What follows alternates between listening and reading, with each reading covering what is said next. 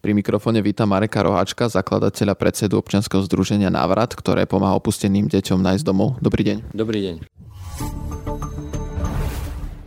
Ako ste sa k tomuto dostali a ako to celé začal? Asi tých motivácií a ciest bolo viacero. Ja spomeniem asi pre mňa kľúčovú vec a to bola revolúcia v novembri 89. Ja som bol študent na špeciálnej pedagogike a vnímal som nie pozitívne, že sme žili v nie slobodnej dobe, teda komunistickej. A vedel som z domu, že existuje možnosť žiť v slobode, e, rozmýšľať ako zodpovedný občan, ktorý môže vnímať svoje okolie s nejakou zodpovednosťou, prichádzať s nejakými návrhmi a byť proaktívny v e, riešeniach toho, čo okolo seba vidí. Toto ma naučili doma, že nemusíme žiť v zoologickej záhrade, kde nás krmia pravidelne niečím, ale že môžeme aj sami sa podielať na tom, že čo vlastne e, čím sa krmíme. Teda teraz nemyslím len na stravu, ale e, na informácie a, a vôbec ako sloboda pohybu a mysle. Takže my sme ako študenti tú revolúciu v novembri tvorili, aktívne sa na tom podielali, takže keď sme doštudovávali, tak e, vznikla katedra sociálnej práce, prvá na Slovensku na Univerzite Komenského, a takže sme doštudovávali ešte sociálnu prácu. Mňa to vtedy bavilo. Postupne sme teda s kolegami a kamarátmi, my sme prichádzali do kontaktu s deťmi, ktoré nemali rodinu, ktoré boli v detských domovoch alebo iných nejakých zariadeniach a sme si uvedomili, že vlastne všetko začína a končí v rodine a to, aký človek vlastne vyrastie, závisí od e, miery bezpečia a stability toho rodinného prostredia. Takže sme vsadili e, naše aktivity na to, aby deti vyrastali v rodinných prostrediach. Teda deti, ktoré často chodili do detských domov alebo žili v rôznych typoch inštitúcií.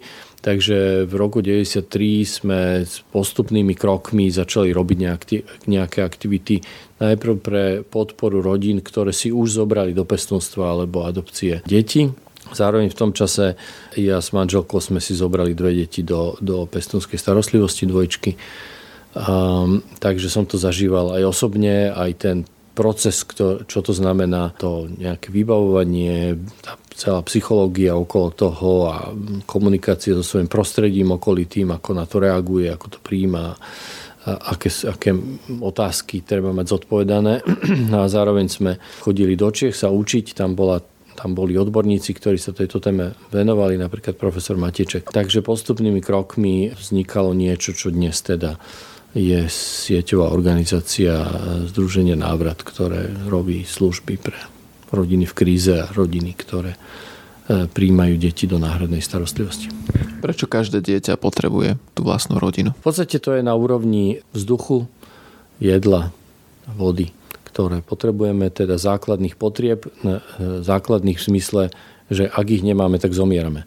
A teda m, mm, sú také smutné výskumy alebo zaznamenané skutočnosti, že keď deti dostávali povedzme stravu a jedlo a takú tú fyzickú starostlivosť, ale nikto sa s nimi nerozprával, nikto im nespieval, nikto ich nebral na ruky, tak oni do niekoľkých mesiacov až roka zomierali bez zjavných príčin. Čiže vlastne komunikácia, kontakt, podnety, reč, spievanie, dotyk sú teda rovnako základné psychické potreby, teda sú psychické, ale sú rovnako základné ako jedlo a voda a vzduch. Dá sa aj povedať, že kedy to dieťa potrebuje najviac tých rodičov? Že je to nejako ohraničené, že v ktorom veku možno je to také, že najdôležitejšie? Dnes už vieme oveľa viac o, z neurovedy a teda je to už len nie o nejakom ako mapovaní psychológie, ale hovoríme o, o vlastne fyziológii, o, o vývine mozgu, nervových buniek fyzických, že ak dieťa nedostane možnosť sa zavzťahovať k materskej osobe, pričom nerozhoduje, či to je pokrvná osoba, či to je muž, žena alebo kto, ale kto sa o ňo stará dlhodobo, že je to osoba, ktorá ho uspáva a ráno s ním ho prebúdza, tá istá osoba, alebo pri nej sa prebúdza, pri ktorej zvláda vlastne svoje bežné frustrácie, že som hladný a najem sa a to so mnou vlastne robí tá jedna osoba vzťahová, e, tak toto je nutné zažiť do druhého až tretieho roku života dieťaťa. Ak to sa nestane, tak je to vážny handicap, a teda hovoríme o fyzickom handicape e, v teda vývine mozgu, že to dieťa potom má vážne problémy zvládať taký ten bežný život, bežné kontakty aj v zmysle partnerských vzťahov, rodičovstva, ale aj ako práce alebo zachovania si bývania, dodržania slova, rozumenia e, emócií a empatie s inou osobou, kooperácie s niekým v zmysle susedských vzťahov, v zmysle rodinných nejakých väzieb alebo pracovných vzťahov. Vy ste hovorili, že ste začali v roku 1993. Aké vidíte odtedy posuny? No, z môjho pohľadu sa zmenilo dramaticky veľa. Ja som veľmi citlivý na otázku slobody, ktorá dnes znova je taká zneistená, aj akože celosvetovo, ale aj v tom našom regióne. Takže to, že my ako občania môžeme reagovať na veci, ktoré vnímame okolo seba a povedať, čo si o tom myslíme a čo by bolo dobre s tým spraviť. A dokonca niečo s tým spraviť, je pre mňa e, rozhodujúce stále a to stále máme a ja si to teda cením. Myslím si, že sme sa naučili mať spoločenskú zodpovednosť. Možno, že sa aj dneska trochu aj vzdávame a e, cítiť také volanie po nejakom silnom vodcovi alebo niekom takom. Ja tomu vlastne nerozumiem lebo tým sa vzdávame slobody. Ale čo, keď sa na to pozriem z pohľadu teda opustených detí, tak e, po revolúcii väčšina týchto detí končila v zariadeniach, teda v zariadeniach typu detský domov a len niektorí ľudia si brali e, deti do náhradnej starostlivosti a zväčša to boli ľudia, ktorí sami boli bezdetní, takže riešili primárne svoju teda otázku bezdetnosti. Deťom, ktoré sa ocitali mimo svojej pôvodnej biologickej rodiny, sa hovorilo, že sú to štátne deti. E, dokonca aj odborná verejnosť používala tento termín. Čím sme komunikovali všetkým nám, že to vlastne je úloha štátu, aby sa postaralo o tie deti a my občania teda môžeme tak zobrať koláče na Vianoce do toho detského domova alebo nejaké plišaky. A myslím si, že sa vo veľkej miere e, tieto deti, ktoré sú ohrozené alebo opustené, sa stali viac naše deti. Teda, že to sú deti nejakej širšej rodiny, nejakých susedov, nejakí spolužiaci, deti z e, komunity a že e, my viac rozumieme, že čo v tom môžeme spraviť priebežne v malých krokoch, podporiť spolužiaka môjho dieťaťa v škole.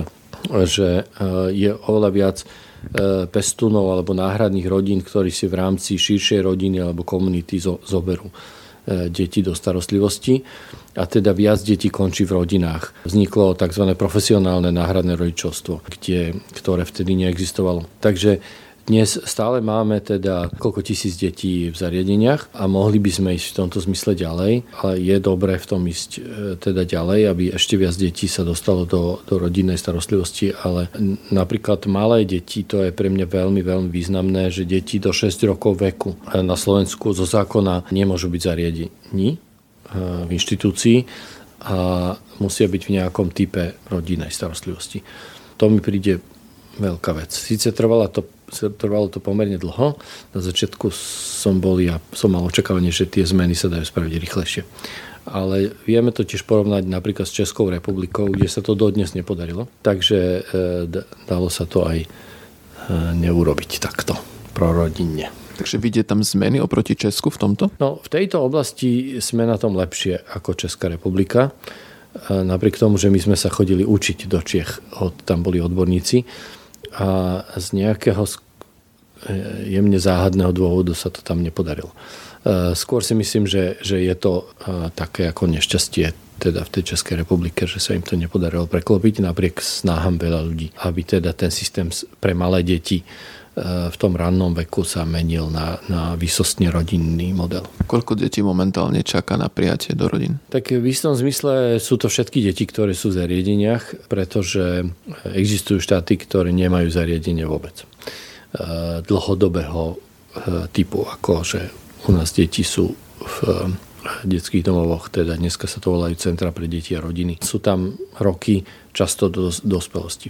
Reálne sú to, sú to vlastne tisíce detí, ktoré by, e, sú to, sú to nejaké stovky detí, ktoré by mohli ísť do adopcie, ktoré ale majú povedzme tmavšiu pleť, ktoré sú staršie alebo sú to súrodenské zoskupenia.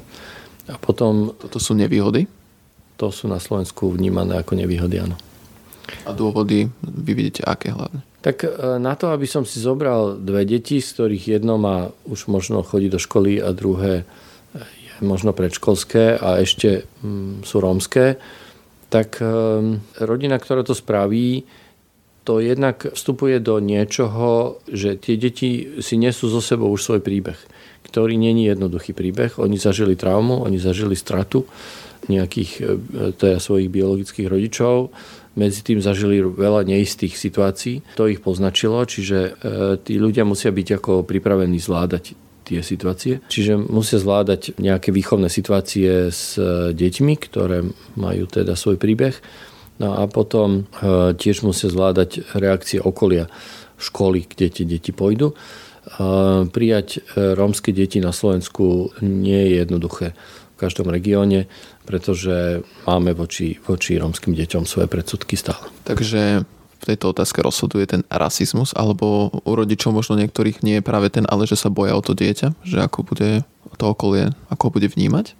Áno, máme predsudky v rôznej miere voči rómskemu etniku. Potom aj keď e, ja ako potenciálny pestún alebo adoptívny rodič tie predsudky nemám, tak e, sa s nimi stretnem vo svojom bezprostrednom okolí svojej rodiny, v škole, kde tie deti budú chodiť u susedov v autobuse. Ja musím byť vybavený nielen zvládnuť seba a teda ten vzťah e, s dieťaťom, ale zvládnuť aj tie reakcie toho okolia, vybaviť to dieťa, aby zvládlo tie reakcie svojho okolia v tej škole, napríklad tých spolužiakov.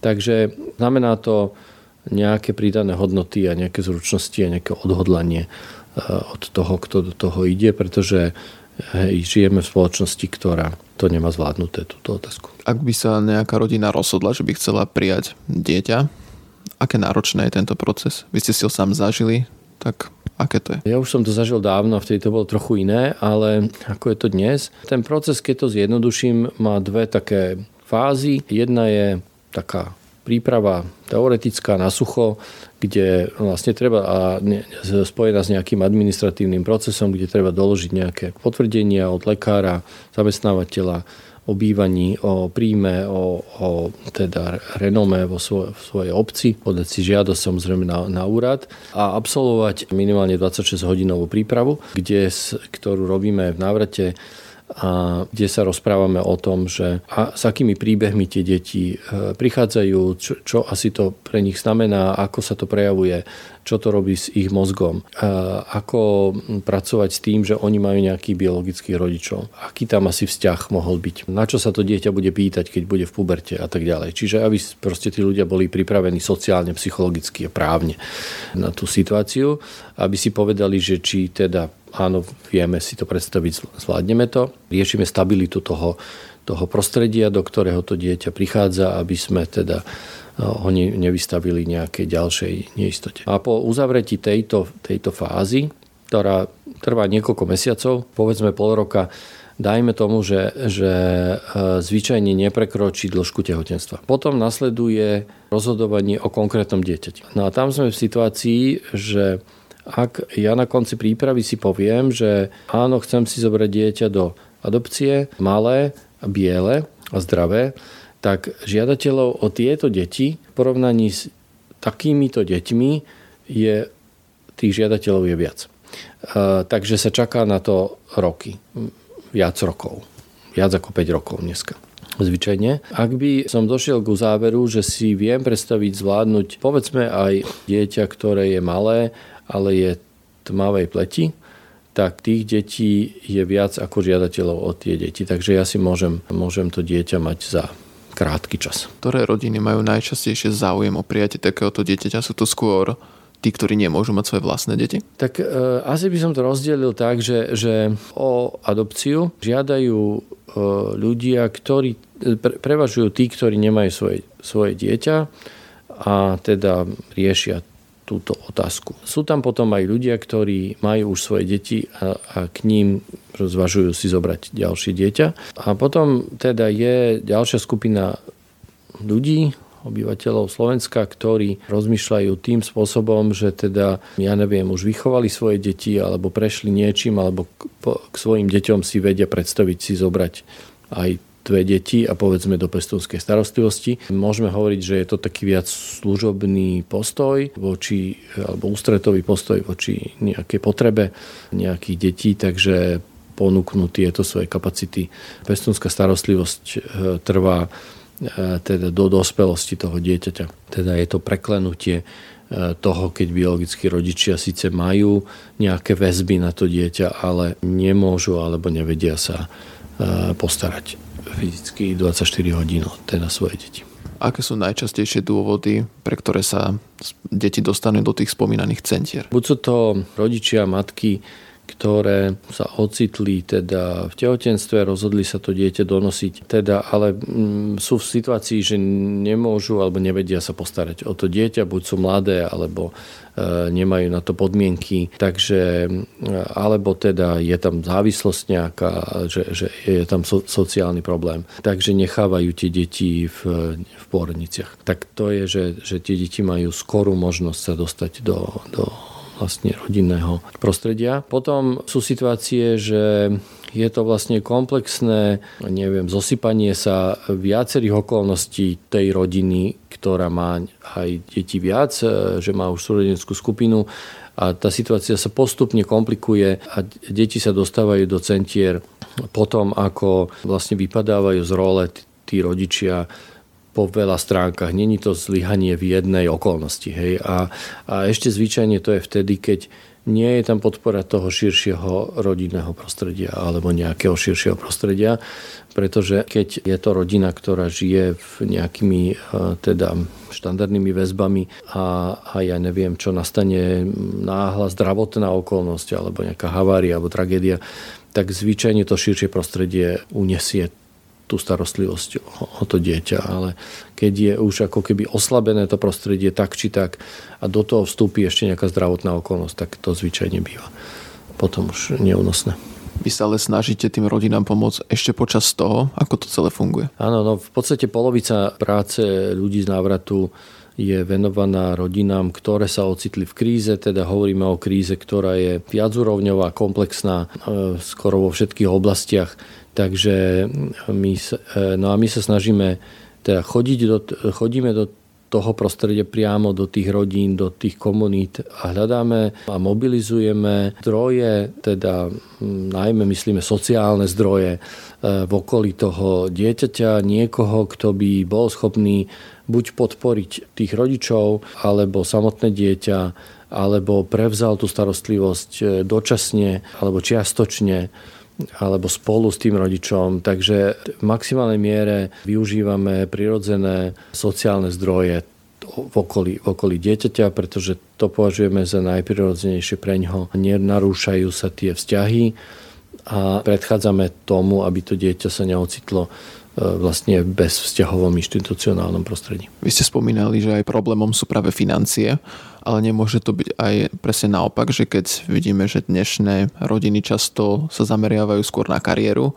a tým deťom dajú skôr nejaký tablet, že nech sa hrá, že teraz robím niečo iné.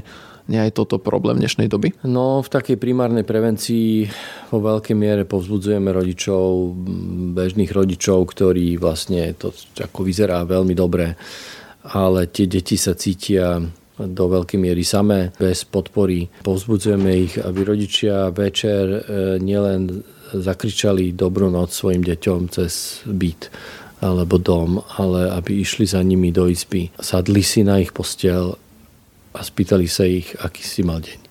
Možno im povedali niečo zo svojho dňa. Aby sa snažili spolu sa nájsť za stolom, bez teda šumu, technológií a televízora, aby sme spolu s e, teda sítením fyzických potrieb cítili aj sociálne potreby a rozprávali sa o tom, ako sa cítiš v tom, čo sa práve stalo, alebo že, že čo, čo sa dialo a čo by si potreboval, alebo len sa spolu zasmiali na, na niečom. To sú veľmi, veľmi dôležité veci. Ja vyťahnem ešte ďalšiu oblasť, ako veľkú skupinu detí, ktoré na Slovensku, ktorým sa tiež do nejakej miery venujeme a vnímame to ako vážnu e, potrebu a to sú deti v rozvode svojich rodičov.